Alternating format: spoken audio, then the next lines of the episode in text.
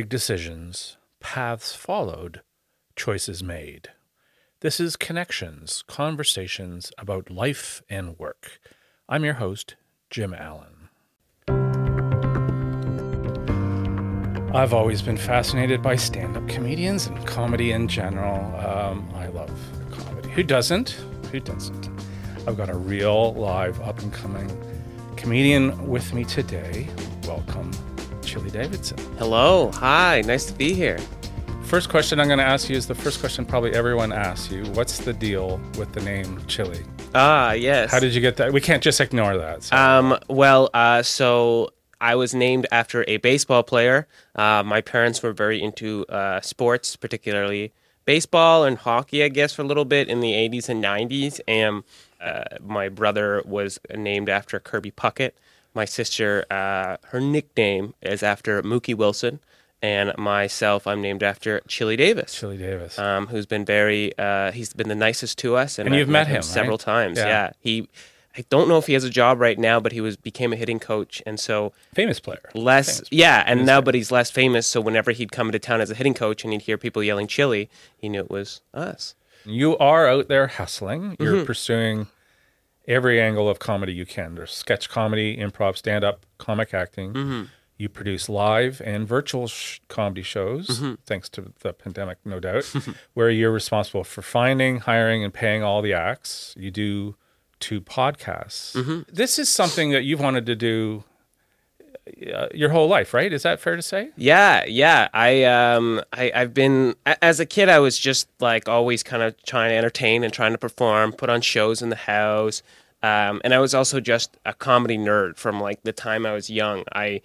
At a very young age, my dad started playing records for me, Monty Python, George Carlin, and I got really into the Monkees, which was like a comedy show. And then I started watching um, early S N L, early S C T V, and just loved those people, uh, Steve Martin, Martin Short, Chevy Chase, and just became a Peter Sellers, became obsessed with these people, Leslie Nielsen, and I just... I wanted to emulate that at any cost. Jerry Seinfeld, uh, I would watch his special from two thousand one or ninety-eight, I think, actually. You memorize um, these things? And I would memorize it. You and memorize I'd do it over and over. And I would physically, like, stand up and get so excited. Like, it just brought so much joy to me to watch him do stand-up comedy because I loved it. Even if I didn't get every single joke, which I think he's fairly accessible to young kids because it's not super, um, you don't have to know a lot, but I just would get excited by the intonation, the way it worked, the just wonderful craftsmanship that he came together with, and I just became sort of entranced by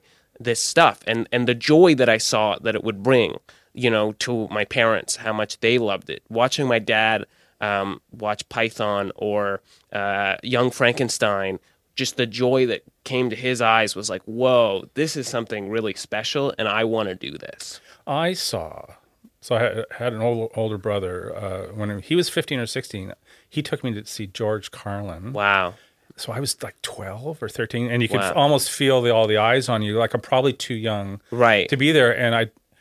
And that was when he was doing the seven words you can't say on television. So this was still pretty good, Carlin, I would consider. I would consider this, many people great would consider great Carlin. Well, you know, he was probably peak Carlin. But at that point. I can't remember, you know, you're la- probably, I'm probably laughing because I'm, everyone else is laughing. I mean, yeah. who knows what I'm getting and who I'm not. Yeah, yeah. I understood. We say seven, that word and someone whispered that well, word seven, to me. I mean, I knew the words. Gym class. But, but it was, uh, you know, it was pretty cool. Yeah, and, yeah. Uh, I remember seeing Seinfeld in person after the T V show. It was like seeing the Beatles in person. Like everyone, yeah. there there he is. There he there, is. There he is. Yeah, yeah. Like, the reason I say uh, pretty good Carlin is because I'm a weird person that I actually really liked early Carlin. He hates that part of himself, so but he was the all, very he's very clean cut and in a suit. A M F M was the album that I listened to. That's sort of like his transition into like the new Carlin, but like half of it's all like characters, like the divorce game show, the hippy dippy weatherman, um, this type of stuff. And I like some of the stuff he did after that. Don't get me wrong; it's sort of post two thousand that I really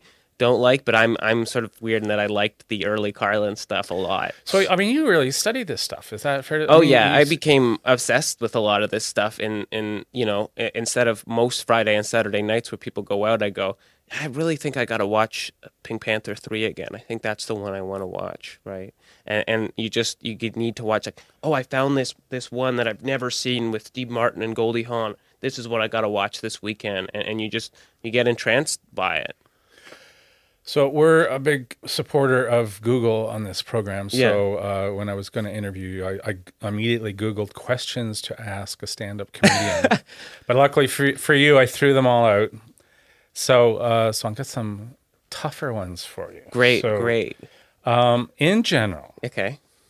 In because we can we can you know talk about comedy here. Sure. In general, mm-hmm. in recent years. College campuses have this reputation for political correctness, mm-hmm. for lack of a better term. Yeah. Right? Um, to the point where professional comedians don't even want to tour college campuses. Now, yeah. I know you're not in school anymore, yeah. but you are younger than me. Yeah. So you're here to defend all young people yeah, I'm happy everywhere. To. So what's the deal? What's happy the to. deal? Um, I, I am not a believer. I don't even really like the term political correctness all that much. Um, everyone's always gotten offended at any point in history. Um, we were speaking about Mark Maron before this. He did a great podcast recently about how people used to be jailed for the things they say. Now people get tweeted about. Oh, boo-hoo. Like, what's the big deal? Now, it's just because it's more accessible and people are talking about it. Um, There are great comedians who do college campuses who don't do very well. That's just not their audience. Just don't go there because you're not doing well, and they're not expecting that. But if you're young and you're relevant, age is, is meaningless, and you're going to be speaking to them, and they're going to laugh. And that's just because you're relevant or not relevant to what they're thinking about. And some of these people, like, I remember Jerry Seinfeld said something about it, and then he walked it back about a year later going, I think I was in the wrong in that situation, and sort of uh, apologized for it or, or denied it weirdly because I, his, probably his publicist or something said, don't say that. Yeah. Um, but I think I, I, I'm not really a believer in that there's things you can and can't say. I think it's all about relevancy.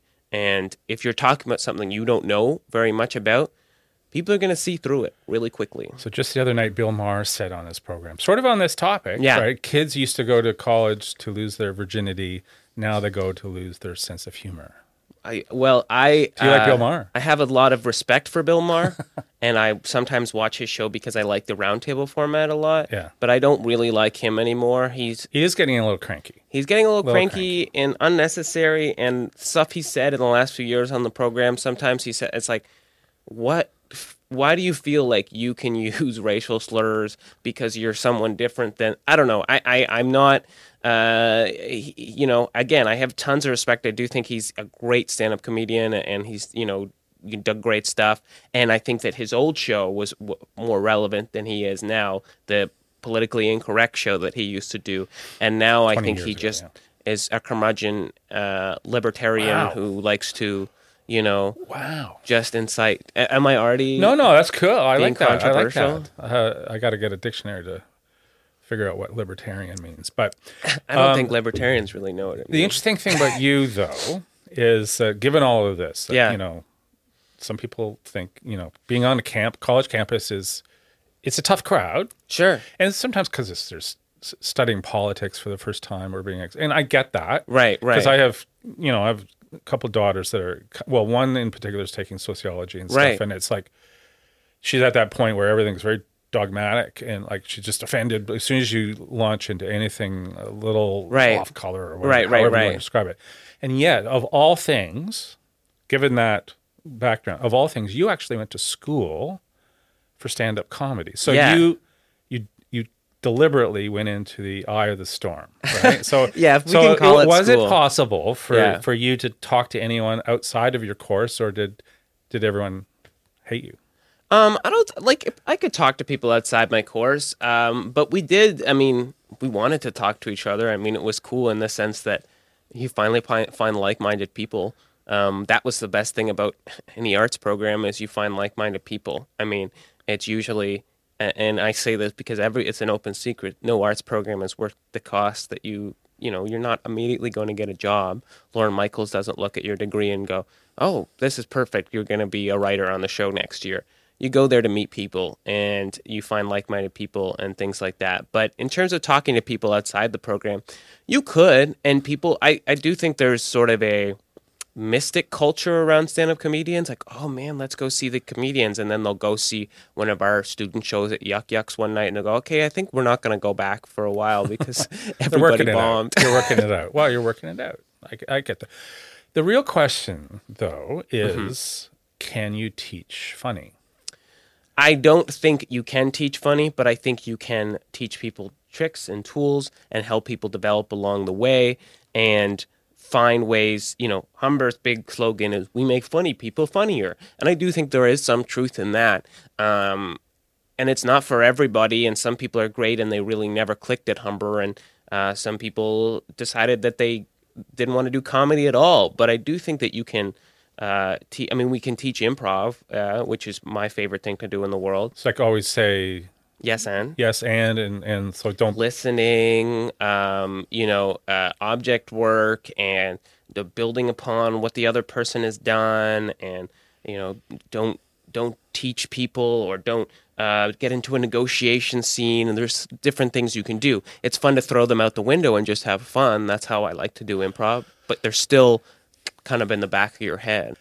Um, so Steve Harvey was mm-hmm. on Comedians in Cars Getting Coffee. And uh, so Seinfeld, that's a Seinfeld thing, right? Seinfeld, I so, Seinfeld. I'm not going to imitate Seinfeld, but yeah. Seinfeld spe- speaking to Steve Harvey. Steve goes, Harvey. He goes, is comedy teachable?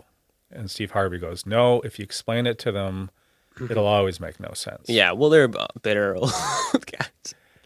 He's rich and bitter, though. Seinfeld says, then, you can get better at anything you want to get better at except this. Right. And I was once asked to talk at a comedy class, and I went in front of the class. I said, the fact that you're even here is a very bad sign, because I wouldn't be a part of any of this. Yeah, yeah. So, I mean, you obviously don't agree with that. So. I, I mean, I do and I don't, which is weird. I mean, first of all, the statement that you can't get better at it is wild, because he... literally has gotten better at it. That's how he, everybody improves. The part that I do think is true is that, and he said it in a way that was like, because Jerry's such an interesting guy, because I love that show, and some episodes he's just sort of like being a jerk explaining to people what comedy is, and other episodes he's so fun, and they're great episodes, and he's my hero. I love Jerry. But eighty percent, I'll say, just picking a number, of the stuff that I've learned about how to do comedy is just by doing it. Right. You just get out there get and you there. grind it out. Did I learn stuff at Humber College in Toronto? Absolutely. Did I meet people that I like? Did I uh, develop tricks and tools about how to do stuff? Absolutely I did. But what's the majority of the comedy I learned was doing it. And there's tons of people that didn't go to the program that are great. And there's tons of people that did go to the program that have had success. Nathan Fielder being the biggest example of someone who basically invented a genre and built this show that had no one had ever seen before, and is kind of known in, uh, I think, Canada and the U S as just this original dude. Were you funnier after you took the course, or are you the same? I think I would have to be, because just time gets you better. And Just I getting had, up on stage. Just getting up on stage. I, I was, I came right out of high school, and I consider myself super creative and weird, and I think a lot of my friends saw that. But I was very inconsistent and just like undisciplined in what I really, I just didn't have it figured out at all. I mean, who I was at eighteen, I mean, everybody can say this is different than you are at twenty-five, which I am now. So I went to Ryerson for radio and television. Oh, yeah. And I was pretty anonymous. Mm-hmm. So kind of a, most of my classmates probably wouldn't even remember who I was. So except for the real core group. But, but I, I, you know, that was a three-year course. And I remember looking around the third year, and I'm just going, yeah, okay, not to be, you know, I, I have got to be better than half of these people, right? Okay, yeah. So when you were in this course, did yeah. you look around and say to yourself, I'm better, I've got to be better than half of these people? I have You're never had no. that confidence. Uh, I wish I did. But don't you have to? Don't you have to? You have to, and I've gotten better at it. That way? But I am... One of, I, I'm definitely just so, uh, I don't, I lack a lot of confidence in a lot of areas, and, and, um, but I sort of always tried to apply, uh, Harold Ramis used to say, find the funniest person in the room and go sit next to them. That was always my philosophy. How can I get myself associated with the funniest people in the room? And if I wasn't working with them, I'd go see their shows, and I'd go hang out with them, and I just marveled at them, and I tried to just, and you know, over time, groups break up and, and sketch groups or whatever, and you end up just starting to work with these people. But, you know, Harold Ramis did that with Bill Murray and Brian Doyle-Murray and Joe Flaherty and uh, Gilda Radner and these people. And, you know, I would do the same thing with my peers, right? I'd go, that person makes everybody laugh. I'm going to become friends with this guy because everyone finds her funny or them funny or him funny. I want to be with them. But now, but you have to be confident, don't you, to, I mean, uh, the likelihood of big success for right. you is slim. And I'm sure you've been told that and told that and told that. If you don't believe in yourself, no one will, right? So totally. Don't you have, or do you, is it a constant, do you just... It's a constant, yeah. Do I believe myself? Absolutely. Do I believe that I could be somewhere in a lot of years? But you're only as good as your last set, is what they sort of say. It is such a difficult world. Um, stand-up, we've talked a lot about stand-up, but stand-up might be my least favorite of the comedy uh, areas because it is so nerve-wracking. And you can, I can go off a couple weeks where I'll have a good set and I'll just get on a roll. And then every show, open mic I do, I'm just rolling. I'm confident. I'm doing great. And then I'll have a bomb, and I'll be in my head for like a week or two. And you just start going, and why did I bomb? It's the same jokes, same different jokes. Rooms. Do you, do you blame the crowd or the room? Because or? W- it's all about my delivery, right? Like if I'm not delivering every line, of course they're not laughing because I'll listen to the tape because I record every set, and I go, yeah, well, I said the wrong line there. That doesn't make sense. I forgot a whole word there. I wasn't confident because you can say people can get away with some pretty crummy jokes if they deliver them really well. Yeah, and it, I guess when you get up on stage and bomb, right, everyone says you got to go through that. You got to bomb. But that's that instant feedback that, why did I bomb? Why yeah. did why did those jokes not work? Yeah. Why did it, and it's, I guess it's, I don't know that feeling, but... I guess you could screw up the first th- beat or, or yeah. joke, and then everything after that just, it's a cascading effect. And right, right. What's bombing like? Bombing is, is so, so when, I sort of talked about this, but when I started stand-up, I would do it once at the, the Humber night at Yuck Yucks, bomb my tail off and be so afraid, and I wouldn't come back for a month. And then I'd write a whole new act, and I'd bomb, and I'd go, what's going on? And then just bomb after bomb after bomb. And then I started listening to the recordings, and I was like, oh, people laugh at like my cadence sometimes when I'm like awkwardly make a comment. So that's when I built this character that was supposed to bomb. It was like dad jokes, just sort of like me dialed up to like a hundred, and it was all these really weird jokes, and I would like pretend to do like, you know, little things in between, like Dave Coulier being like, keep it rolling, or like make noises like Tim Allen, and just sort of do this thing. And it worked to a certain extent. Uh, people were enjoying it. It was weird. It was different. Um, and then I did my showcase at the end of Humber uh, College. You do this sort of mock showcase. Some former students come back and evaluate you, and the teachers evaluate you. And Mark Breslin sits at the back on his phone and pretends to pay attention. Um, and then you go up to him afterwards. And yeah, I'd met him the week before, and we got along because I like classic comedy and stuff like that. And so he's giving you feedback? So his feedback to me um, was, you had a funny face and a funny name, but other than that, there's nothing funny about you. This is what he says wow. to people. It's all real. It's all very brutal. He goes, you did a character up there, and no one other than Pee Wee Herman does a character. There's actually multiple people that have done characters right. in stand-up over the years. Not as many, but Steve Martin, Emo Phillips, whatever, like lots of people who have done successful. But then he did say something which I sort of took to heart, which was that he said, dial it back a bit and you might have something. And I thought, that's interesting. That's actually a good piece of advice. But don't look like you're trying so hard. Just pull the thing back a bit. Because I started doing some open mics afterwards, and it was really hard at open mics where it's just comics and you're waiting two hours to get on to just pump up this energy to do this character that seems like he's on another planet. I'm not looking at the audience. I'm not looking at anyone. I'm looking above them, acting, acting rather than doing stand-up. And so I just decided, throw everything out, and you start again. And I would bomb most nights. just finding, and then I found this great middle ground of going, I can use some of that stuff because that is me. I am this kind of weird guy, but I can also write stuff that's meaningful. I can talk about relationships I've had. I can talk about my family. I can talk about my personal life, and I can be self-deprecating, and I can be honest about myself. And you kind of find that, and when you bomb, it sucks because sometimes it's just how you deliver the material. But when you deliver it right, you can go back and listen to the tape and go, okay, that line's working, that's not working. The punchline isn't nearly good enough because the setup is getting a laugh and that's not getting a laugh. So you just go through it. Um, but you're going to do some bad open mics, and sometimes for whatever reason I just get nervous and I don't deliver it well. And it's hard to avoid that. But that's it. I mean, Seinfeld has so many great quotes about stand-up too.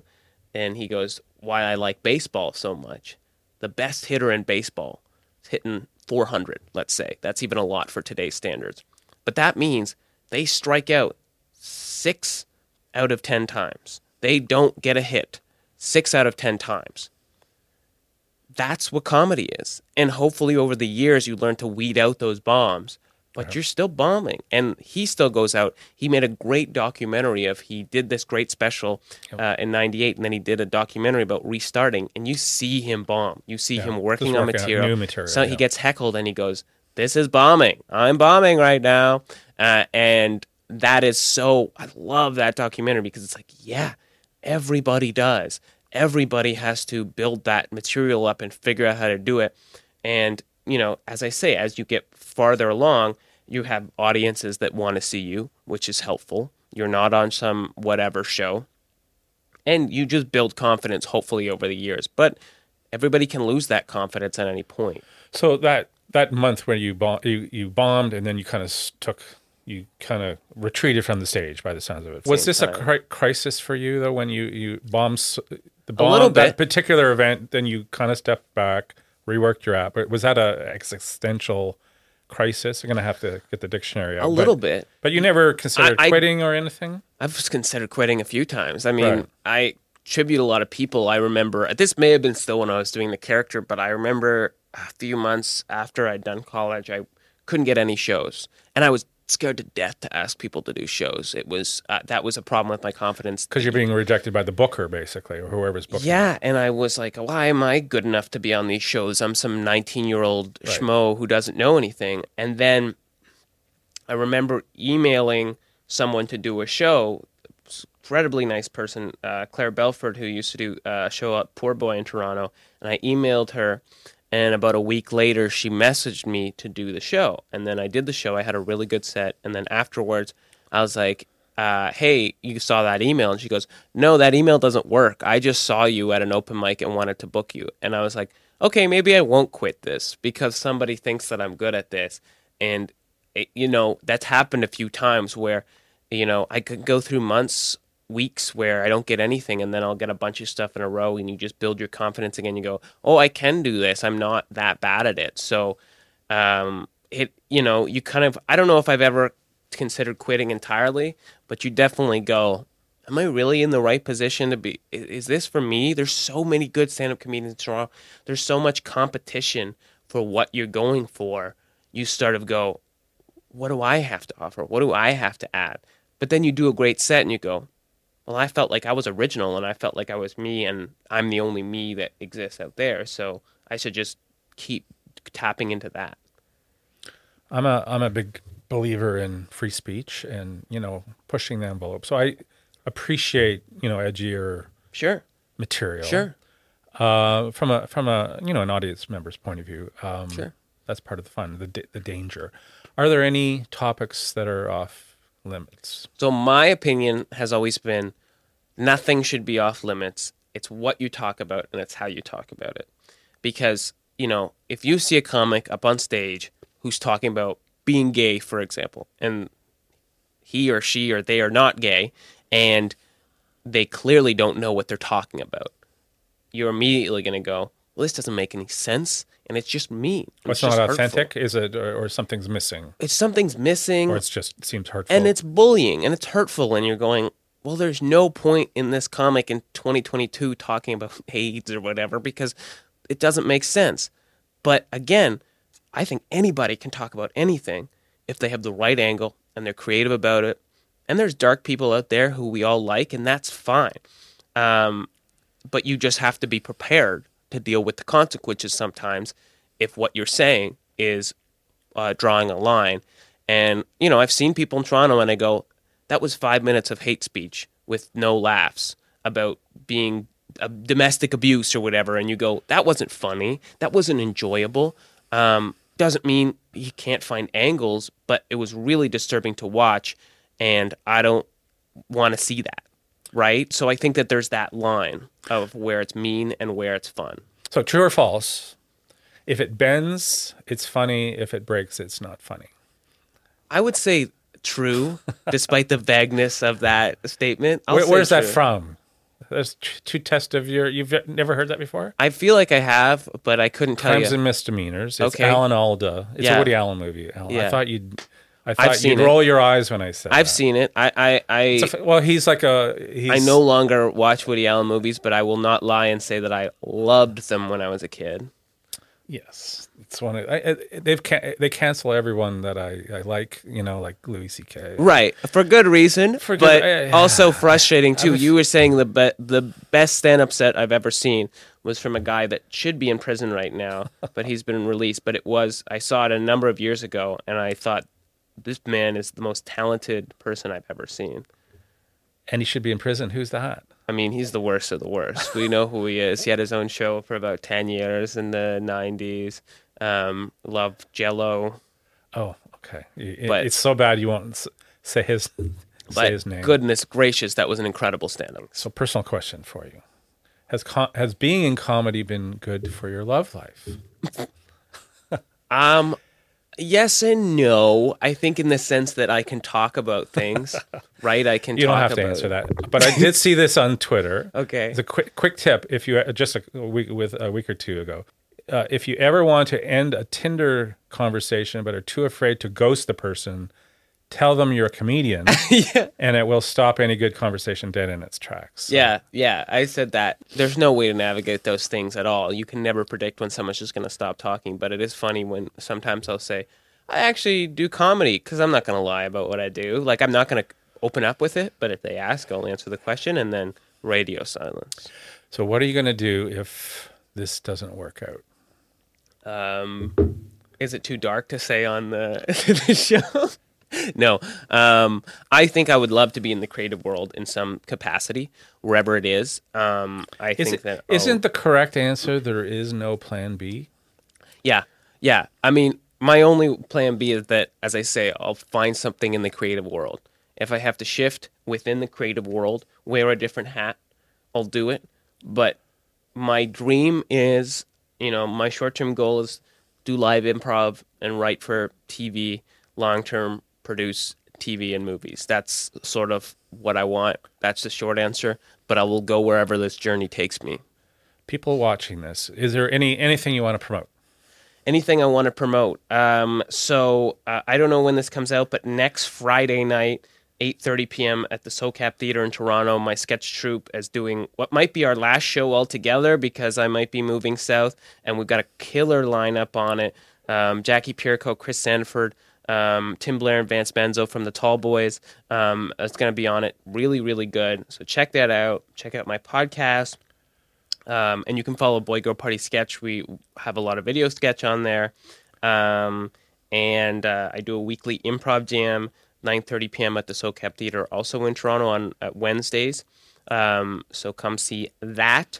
Um I think yeah. you buried the lead. Uh, we're burying the lead here. You said you might move south. What was was that a Freudian slip or, or? No, it's not a Freudian slip. So what's it's, that it's about? It's someone something I've been telling for people for way too long and haven't done. Um, so I'm lucky enough um, through my mom's family to have um, dual citizenship. So I hold a passport for Canada and the U S. Um, and uh, I've been planning to move there for a while, and then two things have prevented me. One is. Uh, this big uh, colossal earth thing that just happened right. where everyone can get sick at any time. The other one is just fear uh, that I haven't gone down there. Right. Uh, so where where is this specifically? Los, Los Angeles? Angeles. Yeah. Um, uh, so I just have to rip off that Band-Aid uh, and, and go do it. Um, you know, I've got some strategies about how to kind of ease myself out there, but I've been out there a couple times. I, I've done some improv and some open mics and stuff down there before. Um, but uh, and it's uh, a, a a bigger pool with more fish is the way I like to describe it.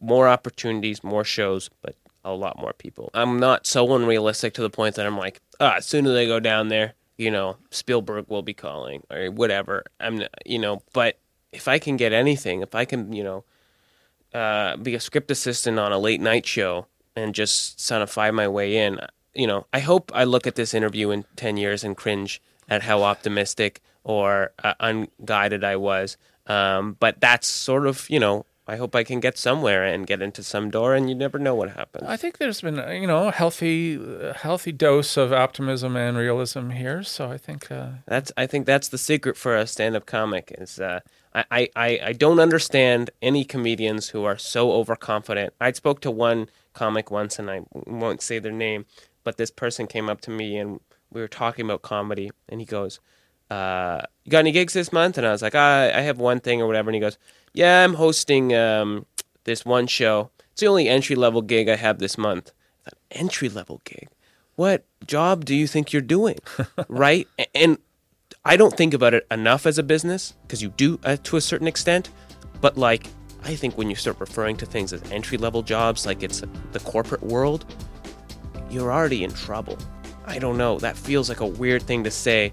Uh, when you talk about comedy, because comedy to me is all about the love and making people laugh, and that's why I love improv, because it's all about collaboration and fun and getting to work with people and get to have fun with people you like working with. It's really good to talk to you. Great to talk to you, Jim. Thanks for coming. Happy to be here. Thanks for listening. If you have a comment or if you want to be on the show, send me an email at connectionsvideopod at gmail dot com. And please subscribe.